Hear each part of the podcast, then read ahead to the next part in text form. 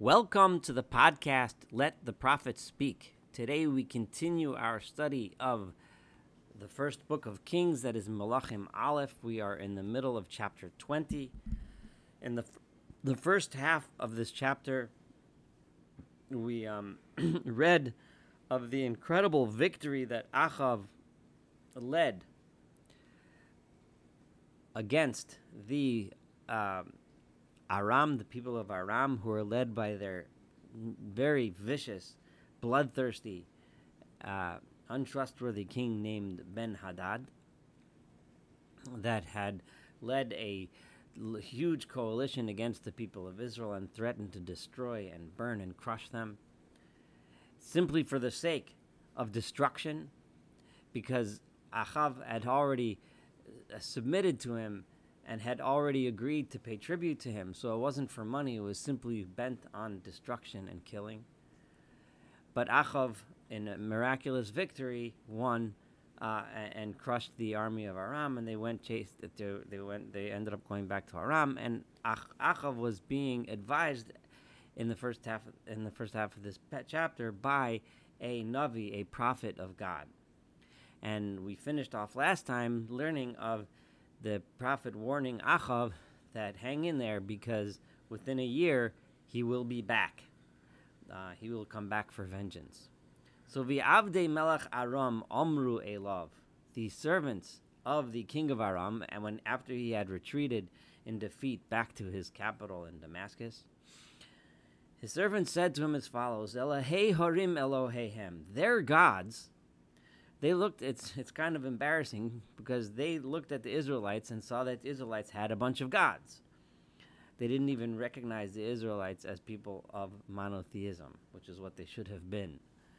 Their gods are gods of mountains. One only imagines that so many events in the Torah and significant religious events in the history of the Jewish people occurred on mountains, especially the mountain of Sinai. So one would see that the people are oh the, that their God appears to them on mountains. They, they they sacrifice on top of mountains. So um he's a God who's powerful in mountains. Al Kain Kumimenu, that's why they were they overpowered us in the last engagement. In the last military engagement, Ulam, however, Nilachem Mishar, if we would fight with them in a plain, in a valley, you know, in a level area without mountains, Certainly then we will get, we will be stronger than them. And this was the general mode of thinking in those days that certain gods had powers over certain things, and our God is better in the plains. Let's let's get him there. And they advised the king as following to get himself some better leaders. Because remember last time they flopped because the, the kings were partying and getting drunk and didn't give their, their soldiers orders in time, so they ended up getting surprised. So this time, Haser HaMelachim Ish Mikumomo, take down those kings that are leading the, the forces like we did last time, Besim Pachot Tachtehem, and appoint uh, officers uh, to lead the troops. So at least you'll get a, a real military performance, as opposed to a couple of drunken kings sitting around and partying uh, and not understanding anything about military tactics and how to be ready for battle. And get yourself together an army as big as the army that you lost before, right? Sus, kasus, horse for horse, v'rechav karechav, and chariot for chariot. In other words, rebuild the, the lost army, and let's do a rematch. But this time in the plain. Imlo certainly we will be stronger than them. Vayishmal kolam vayas Cain. He followed their advice and did exactly as he was advised. Vayile teshuvat hashana. It was when the year was changing. Apparently, whatever season this was, um, this was at the time of year that it was uh, good for the weather conditions were right for, for battle. Vayifkod ben Hadad et Aram. Ben Hadad gathered together and and and mustered the um, people of Aram. Vayal Afeka, and he went to Afeka l'melchama in Israel to wage war against the people of Israel. Uvnei Israel and the people of Israel haspaktu, they mustered themselves v'chol kalu, and they provisioned themselves. Vayelchulik rasam, and they went to uh, against them in battle, to greet them in battle.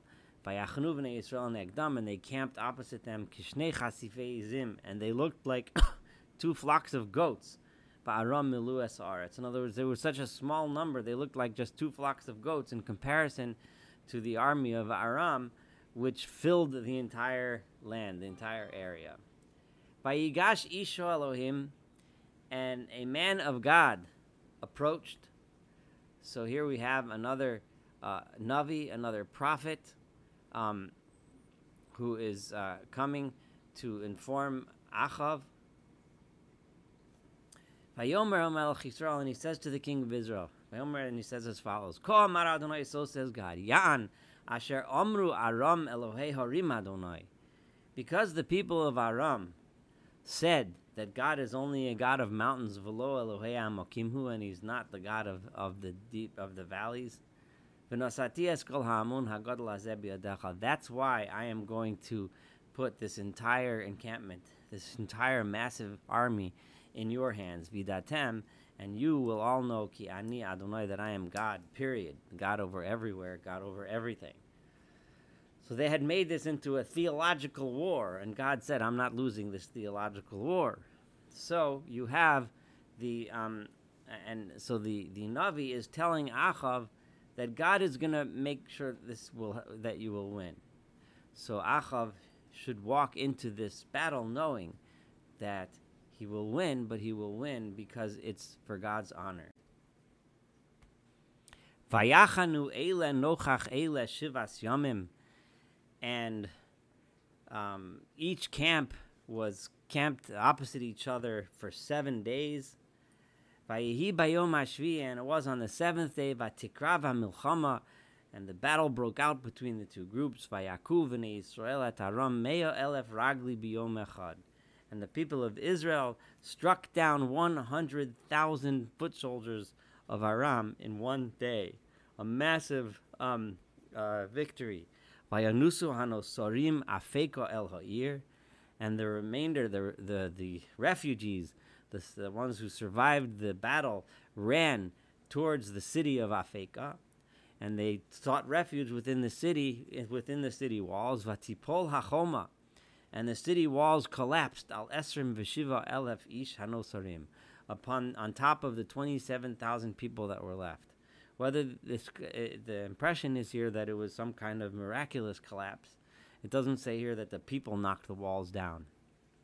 Uven Hadad, uh, er, Nus, and the uh, and the the uh, king Ben Hadad himself ran by Yavo Elair, and he came to into the city cheder b'cheder in some inner chamber, some inner room that somehow didn't get destroyed by the collapsing of the walls.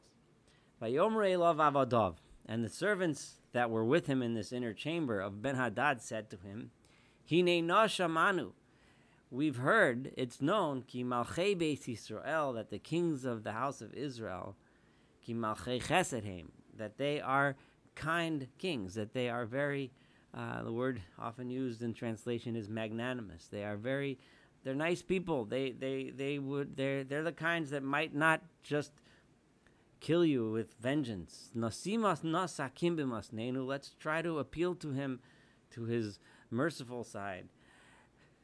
This this uh, uh, makes one think that they probably had known of the episode of Saul and Agag keeping the king of Agag of Amalek alive.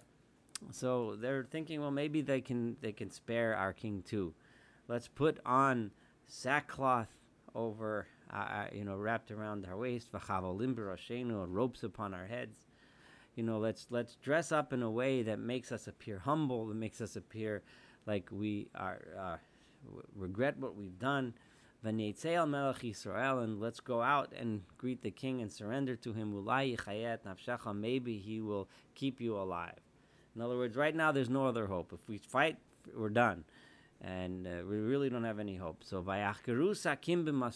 So they dressed the way they described in sackcloth, and ropes around their head. Melech Yisrael, and they came out to the king of Israel, and they said, Hadad, your servant ben Hadad Omar. They didn't have the king go out right away, afraid, of course, that the, he might just, just uh, uh, chop his head off.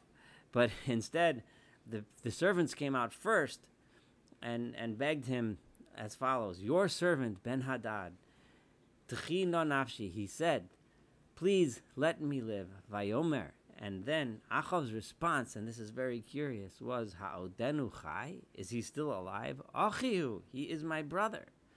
Now this is a very fascinating response. And it makes one think, why did Achav respond this way?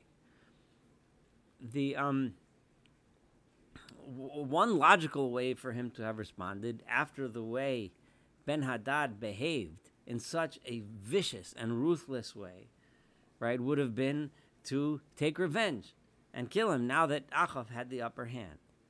However, Achav saw in Ben Hadad some kinship. He's a guy like me. And as we've seen a little bit so far, and we're going to see more, Achav was a fellow ruthless, murderous man. And Achav sees Ben Hadad as an ally with whom he can work. Ach, they were both idolaters, they were both ruthless murderers. And Achav saw an alliance with Ben Hadad as something that can be very beneficial to him. So, so and, and just the very fact that he saw Ben Hadad as a brother, we will see soon, the prophet of God was very upset with him for doing this and and and and Achav is going to be punished for this, which we'll see in just a moment. But this reaction is seen by God and told through his prophets to be an extremely bad reaction. Achav should have done what either would have been logical, would have been to kill the king, because that's how you completely and utterly win a battle. And this was a just battle. The Israelites were being attacked, they were threatened with annihilation or at least hold him hostage in order to ask the prophet what to do with him. But to say Achihu, he's my brother, when he's this vicious, awful person, the one who said, I am going to, just telling me that you are my vassal is not enough. I'm going to destroy you. I'm going to take away your women and your children and your riches and everything. This is a vicious man. Achihu, he's my brother. But that's how Achav answered. And they, these men, verse 33, immediately recognized by Vayimaharu, they understood what's going on here. They understood that Achav identified with Ben Hadad. He saw him as an ally that he can use to further his nefarious plans. And they immediately, Vayachlatu Hamimenu, and they understood, based on the words that he had said, Hamimenu, that which came from him, they said, Yes, your brother. They immediately switched from your servant Ben Hadad to your brother Ben Hadad. And he said, Come, bring it in, uh, bring him to me. Ben Hadad. And they brought him in. Uh, they brought him out of the room where he was hiding. They put him up on the king's chariot. So Achav is really groveling to this terrible, terrible human being and putting him in his chariot. And immediately, Vayomer love Ben Hadad says to Achav, avicha. The cities that my father took in battle from your father, Ashiv, I will return them to you. Tasim. And, um, and you can set up marketplaces for your goods. Bidamesek in my capital, Damascus, Kasher Samavim Bishamron. In the same way that my father forced upon you markets for his goods in Shomron, you can now sell your goods there. So, in other words, this is a good alliance. I'm going to give you back your towns because you're doing me such favor, and you can set up markets, sell your goods. This will be a huge way for you to make profit. And I, and um, and I, presumably this is now Achav speaking. I will send you away with a covenant, a a, a covenant meaning an alliance.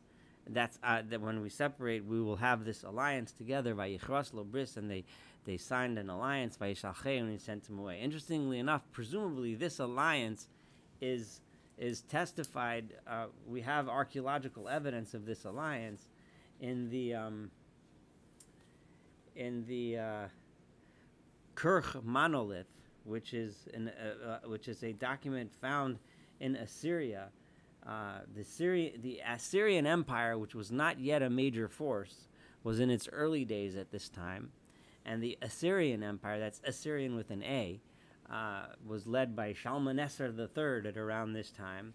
And in this document, which can currently be seen in the British Museum, it's, he states there that he waged war against a consortium of kings, and he lists an alliance between Ben Hadad of Aram and Achav of Israel that were allied against him.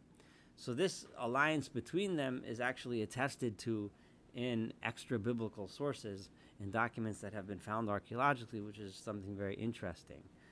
Um, the that the so, so. Okay, so so here he so he makes this alliance, and now one of the people from the the uh, the bnei hanviim, the people uh, uh, sons of or students of the prophets, Omar el Re'ehu, said to one of his friends, in other words, presumably another member of the prophets or the students of the prophets, Bidvar Adonai, I received a prophecy from God, Hakenina, asking me to ask you to hit me, strike me, ima'eno ishlahakoso. But the person, despite knowing that he was being told by a prophet, a real true prophet of God, that that he had to strike him, and we'll see in a minute why he wanted him to strike him. He says he refused to do it. presumably, ah, I can't hit you. I'm not a guy, kind of guy that hits people. But even though this was a command from God, which is something that he should have listened to. Vayomer lo, and he said to him, Yan asher lo shamata b'kol Adonai, because you didn't listen to the to the instruction of God. Hin me'iti, you're going to step away from me. And a lion will strike you down. Vayelech me'etzlo, and that's what happened. And a lion found him and struck him down. So then he finds another man. And he says, Strike me. This man listened, he struck him down in a way that he was wounded, that he was hurt, and you know, limping. It was obvious that he was a hurt, that he was hurt and injured. The um, the uh, we're going to see in a moment what's the point of all this, uh, but um, uh, so here now you have a wounded prophet, who is um, Hanavi, and the prophet went, Vayamod lamelech al hadarach, and he stood at the side of the road, Vayitzchapes ba'afer al enav, and he waited for the king by the side of the road. The uh,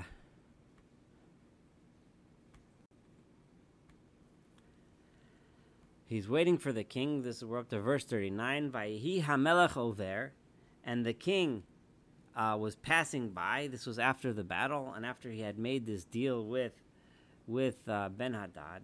el hamelech, and he cried out to the king. And he's wearing this disguise that we mentioned before, um, that he was uh, discovered, covered by a, you know, he covered himself up. Vayomer abducha yotza hamilchama. Your servant, I just came out of the war and that's you know explaining the the reason for his injury. Vine ish sar, and a person uh, turned towards me, came towards me via ve'elaish, and they brought me a man, presumably a captive, maybe an enemy captive. Vayomer shemara guard this man and hold him. Im he paked, uh, because if he um, gets gets lost, and then I will take your life instead of his. He's a very important captive. You need to keep guard over him. Or or by a, really large sum of money, you can redeem yourself. And I was doing my things. I was doing this business and that business. And he escaped. The guy came back and he wasn't here. I totally messed up. I, I missed my job. And the king said to him, Kain mishpatecha atocha. You have told me what the verdict is, right? In other words, you're asking me for help in your problem. Listen, man, you messed up. you you deserve death or pay your way out. So vayimaher vayasarata. Immediately, this prophet pulled the the uh, cloth away from his face. And immediately the king recognized him that he was one of the prophets. Apparently, he was a prominent one of the prophets. And the king said, uh, and I'm sorry, and the prophet said to the king, Ko Amar Adonai, so says God, Yan shilachta et ish chermi miyad, because you have set free that man who I had doomed, presumably I had doomed to death. Your soul will be taken, your life will be taken instead of his, and your nation will lose instead of his. In other words, the, how could you let him go? Remember, Achav let him go because Achav had selfish desires and desires of, of grandeur and felt a kinship with this man who was an absolute murderer, an absolutely evil person. Letting such a person go is not being magnanimous and nice, it's being foolish and dangerous. And Achav, instead of responding, instead of saying, I'm sorry, instead of anything, so the king of Israel went back home, Sar upset and disappointed and, and anxious, Shomron, and he came back to the capital of Shomron. This concludes this chapter. We're going to study more of the uh, events of, of Achav and his uh, kingdom in the next chapter. Thank you so much for studying chapter 20 together. Looking forward to studying chapter 21 and this entire book together. Have a wonderful day.